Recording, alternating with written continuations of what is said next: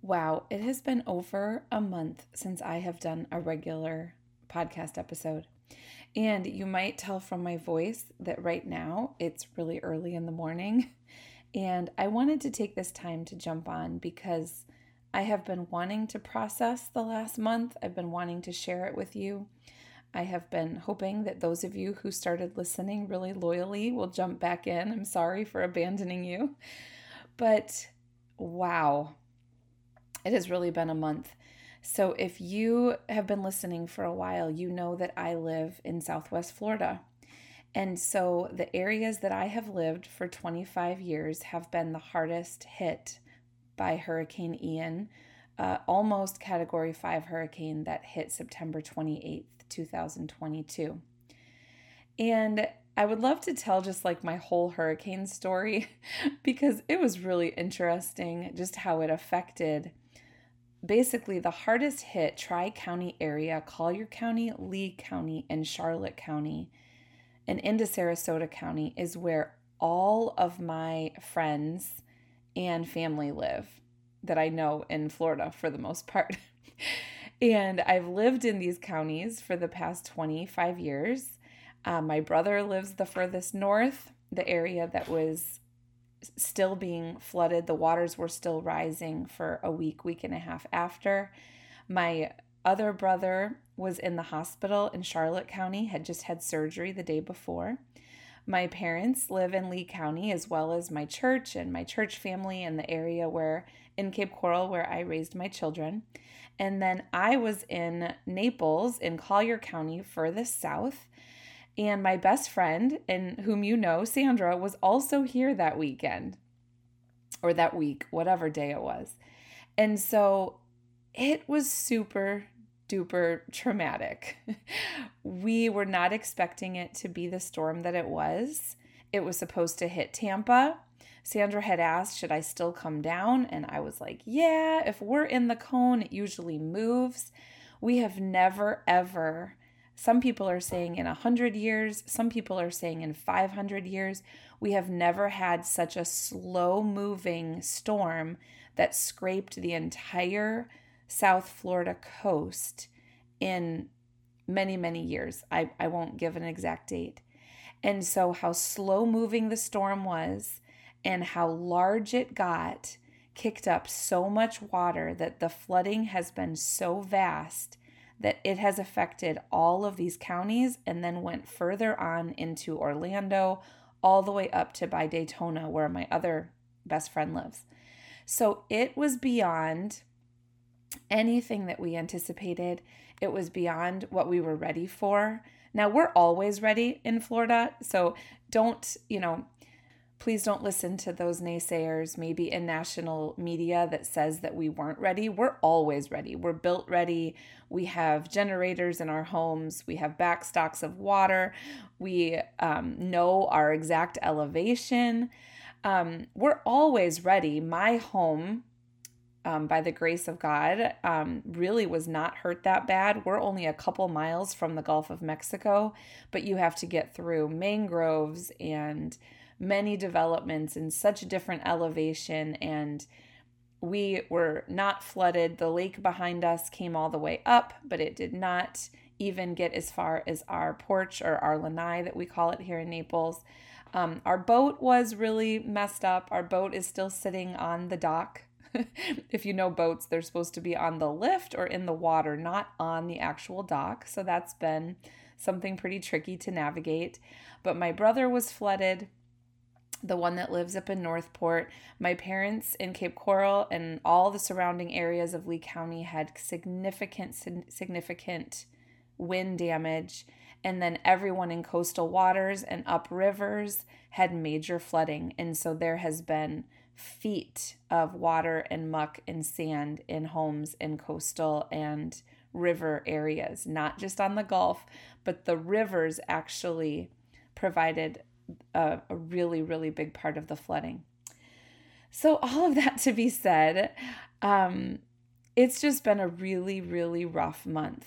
Um, it really stirred up a lot of worry, some maybe even potential PTSD symptoms in me. Um, maybe from when TJ had passed away. I'm not quite sure. it just, I was very, very worried about my family. We couldn't, we lost all communication for days. Sandra, my best friend, was in a condo near the ocean, and so she was flooded, and I couldn't get to her for a few days. It was just very, very traumatic. Um, my son was home from college, but he was actually, we thought he would get hit in Tallahassee because we were supposed to go up there for the football game that weekend. So we had him come home because we thought the hurricane was going to hit Tallahassee. And then we got a direct hit here in Southwest Florida, right where he was at his friend's house. Um, but it's almost ironic. It's almost funny now that you can look back on it but it was really, really traumatic to be in a true natural disaster, a true traumatic event where communication was lost and where fear and anxiety was a real thing. It wasn't from something imagined, it was from something right in front of us, and where we really didn't know if people were alive or dead. And so it was a really scary couple days. And then it was just hard to communicate and to figure out how you could help, what was help, what wasn't very helpful. Because if you know, you know, if you're flooded or if you have wind damage, it takes a while to just assess this the situation. And so it was really interesting, but it was also kind of almost too much information for me at times because my husband was in emergency manage- management. He was a firefighter paramedic for 15 years. He knew a lot of the emergency systems that were being uh, deployed. Uh, my brother works for the city of Northport, so he also was put directly into emergency management. Lisa, a girl on my doTERRA team, one of my business partners in doTERRA, works for emergency management in Cape Coral. And so I just, a lot of people that I'm very, very close to got deployed to this whole system of emergency management. And the Chinooks were flying overhead, and the governor was down each of my brother's streets and at my children's football game. When the kids were able to go back to regular sports that happened in Collier County, where I live, before it happened in Lee County. And so it was just, it was a lot. And you also immediately want to help but you want to help in a way that is helpful. So, here are my five tips for when you are truly, truly in an emergency situation. And this, you know, I was doing those podcasts before the storm. It's almost like my heart knew what to prepare for because one night I had a lot of anxiety and I actually listened to my own podcast. That's embarrassing. I usually never listen to my voice. I don't like listening to my podcast, but I needed an episode with someone that I really could trust and obviously I can trust myself that understood chaos. And some of what I was talking about this fall with chaos creators it was I was living it in real life but times like 300 right? So this was truly chaos. And so I actually listened to an episode one night when I just really could not calm down and, and needed to really focus on on the home and what I needed to do to take care of my family and myself first. that saying put on your mask first, I kept telling to myself because if I wasn't taking care of myself, we didn't have water, we didn't have electricity for a while, I was not as able to take care of my family. And so I really had to practice what I preach. So, here are the five tips for being maybe prepared. And this is not saying that you're going to have a category five hurricane hit you, but we all have things. The holidays coming up provide lack of schedule, lack of financial security, maybe extra bills coming in. Um, maybe dysfunctional relationships around the holidays, we all take in a certain degree of chaos. Remember, chaos is just meaning things are not in order. So when you're used to a certain amount of order, and then something either traumatic happens, like a natural disaster, or when something just goes off because of a change in schedule or a change in stress, um, a lot of these things have to be in place. And so maybe me going through a natural disaster will help you come up with your emergency management family family plan. So, number one is really important. Maybe you know someone who's in emergency management or is in government or is in maybe as a firefighter. Um, but number one is you need to know who has the final say in your home. you can imagine some of the times that this was maybe tricky, right? But it was really important that we have a home set up that Bobby and I both, as the parents, as husband and wife, have very important roles. But when it's danger, there needs to be a final say. And in my home, that needs to be my husband. Um, not just because he's the man, not just because, but ultimately it's because we have a Christian home and he's the head of our household. But in this case, it was also because he was the most qualified. He had been through emergency management. He knew to make sure that everyone was first physically okay, then to get power or to get a generator, to get running water, to get we weren't going to have electricity, so we were going to have a boil water notice. He knew all of the important things for survival. The survival mode that I went into was okay, we need to make, because we didn't have any home damage, we needed to make our house a hotel. and I was ridiculous. I was trying to keep all the sheets washed and the kids' rooms all cleaned because we had a little bit of a plan that whoever got power back first, we thought it would be us. And so we would have Bobby's parents come over, one of Bobby's friends, potentially my family. So my emergency management plan was to keep our house a hotel. Hmm. This didn't work out so well. that was not what ended up being needed. That is what has been needed in other hurricanes.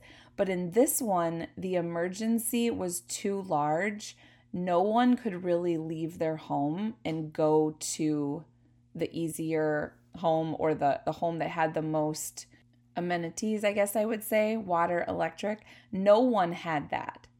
So nobody brought people in really because we were all in our own, it took the entire coast. So it wasn't like we were hit hard, so we would go to my mom's. It was, we had emergencies to deal with. My mom had emergencies to deal with. Bobby's mom had them to deal with. My brothers, we all had to just help our own household. So this totally broke down, and this was completely a wasted effort on my part.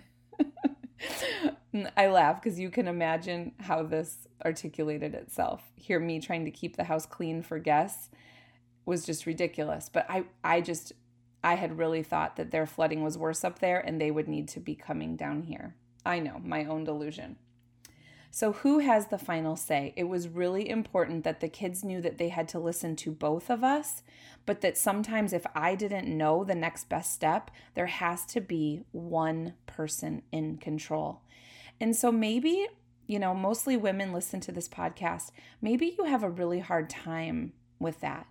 Maybe making your husband the head of the household, making him have the final say when you're usually the one because I am. I'm usually the one that is working out the logistics of the home and cleaning the house and dealing with having groceries. And Bobby does do a lot of cooking, but usually a lot of those fundamental needs are taken care of by me.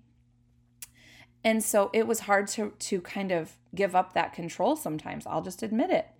And so maybe search your own heart. Be thinking of if you really do treat your husband as the head of the house, or if maybe there's a constant battle for control on a regular day, because that will be exacerbated if you're ever in emergency. Number two is to prepare your family for an emergency. I think that maybe we don't talk about it enough. You know, maybe if you live in Oklahoma or if you grew up there it was just normal to talk about getting ready for tornadoes. Um, up north, maybe you are just always, you have an emergency plan for hurricanes or for tornadoes. I'm sorry, for blizzards or tornadoes. Here in Florida, we do have I would say we have a lot of preparation. We have hurricane shutters on our home. We know the elevation that we're at. We get water in advance. We know that if we are emergency, you know, that we if we have to evacuate, we will. But in this case, everywhere that we would usually go was also being evacuated very last minute because the storm changed so at the last minute. So just preparing your children, having some really critical conversations about when things when the plan can't be the plan what's the plan right? And so just to talk about how important it is maybe fundamental needs safety like physical safety um, having running water having the right clothes on. You know when we started helping friends that were flooded the kids didn't always understand even how to wear like junky shoes. They were still wearing like nice shoes. Just things like camping with your family. Maybe go camping just to prepare them for survivaling.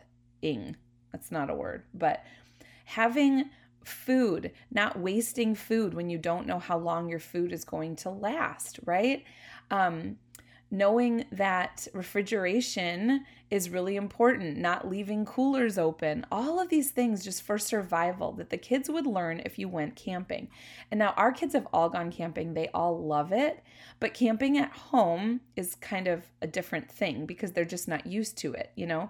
Usually they have to keep the door shut to let the air conditioning stay in the house, and now they had to leave the door open. It was just a change of rules. And with this many kids, it just got a little tricky. So prepare your family for who is the final say, how to respect authority, and and and when the rules have to change, why they have to change in an emergency situation. Okay, number 3 is to be a duck. I didn't do too well at this, but you know how a duck is just paddling like crazy underwater, like working so so hard, but up on the top it looks like the duck is not even doing anything as the mother, it's really important to be a duck. And I'm not always very good at this. I want to be a raving lunatic. Now, I wasn't, I wouldn't say I was a raving lunatic, but I was amped up. Let's put it that way. I was maybe a little bit more short fused. I was I was really really scared for my family. I really was. I'll admit it. I was until I could actually put eyes on my parents, put eyes on my son. Aiden was at a friend's house and then was was cutting down trees and really serving the community. But until I could see everyone, even my brothers, like I needed to hear their voice. It was such a bad storm that I was not in normal like chaos calmer podcast mode. okay. I was really scared. And I was also really, really sad, like really grieving all the barrier islands that basically looked like popsicle sticks. Those were the places where Bobby and I had, you know, when we got together, we bought our boat, we took our kids to all these islands. We got married on Useppa Island. Um, it was just really, really sad. I was really, really grieving. It also activated maybe a lot of post grief and post traumatic. Um, whenever you're in that degree of stress, it it brings back parts of your brain at, as when you've been in that stressful of time before, and so it maybe activated some PTSD symptoms in me.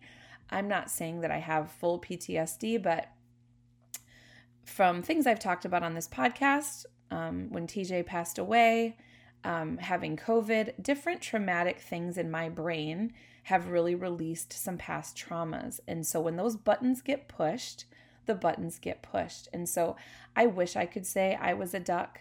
I had some not great days. I had some days where I really spoke to my children in ways that they maybe deserved the the sternness, but they didn't deserve my articulation of the sternness, I will say. Okay. So, whenever possible, to use all the things that we talk about on this podcast, to use aromatherapy, to use deep breathing. It was hard to go for a walk in the middle of a storm, but to sit in quiet, to tell your family that you maybe need some quiet or maybe you need some together time. Maybe it was time to just all sit together and pray sometimes. And we can do these even when it's not a hurricane. But take those proactive self care steps that we talk about on this podcast. And in times of true emergency, they really, really matter. So, what do you have to do to take care of yourself as the mother, as the, the mom of the household, as the wife, as the caregiver? What do you have to do to be a duck? To be paddling really fast underneath, but to stay reasonably calm on the top. What is it that you have to do? Please pick those now because you will need them in an emergency situation. And then number four is kind of go back to preparing your family for emergency, but know your fundamental needs and values on a good day so that when you're in an emergency, you can fall back on those.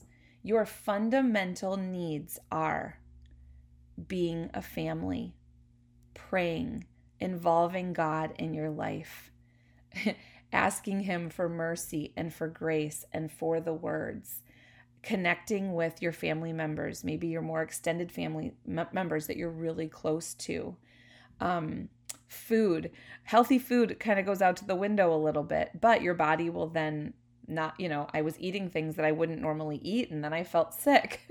so, your fundamental needs on a good day, when you can be as high maintenance as you want, have to kind of filter down in an emergency situation. But what are those values? After we were able to get out again, the fundamental needs were for us to be together as a, a, husband and wife. Bobby and I snuck away for a couple days just to get some internet and some clarity and to regroup and to recharge. We felt a little guilty, but not really at all because our marriage comes first. And then our family. We snuck off one weekend when there was still tons of hurricane cleanup to do, but we snuck away for my daughter's um, hockey tournament.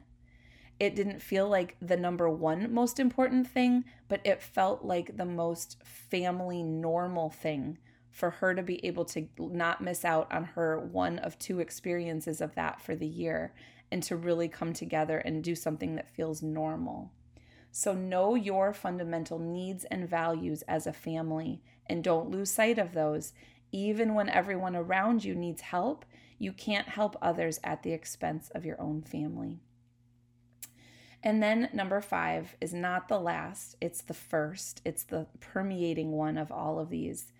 But falling back on prayer and falling back on just asking God for mercy and grace and clarity and for his words to be speaking through your heart and your mind in times like this is so important. And through worship music, through praying, through reading good things, through listening to Christian podcasts, um, it is how I was sustained. So, thank you so much for those of you who reached out during this time. Um, it's not done yet. We still have many relief efforts. I'm passing out hygiene kits and hand sanitizing wipes that doTERRA very graciously sent through Healing Hands, um, doTERRA's nonprofit. My husband and I are working together for matching funds through our businesses to get the Children's Hospital here locally reopened for uh, further. There was so many different opportunities to serve, but you just have to kind of close your eyes and pick one. And I picked a hospital that I feel very, very strongly that they do great work for kids' mental health. And I think that that's going to be needed the most. So, more on that later. But if you would like to donate or would like to be a part of it, please go to thewellteam.com and check out in the middle there. There's a video about the matching fund campaign that we're doing. And um, thank you for your prayers. Keep Southwest Florida in your prayers. I am not affected nearly the way that, you know, millions of people are from Hurricane Ian. And so, even though we don't talk about it anymore in the natural or the national news, it is still just day by day for people here trying to keep their businesses and their homes in some kind of order. So, thank you so much for your prayers. And um, going into the holiday season, I hope you can use some of these tips.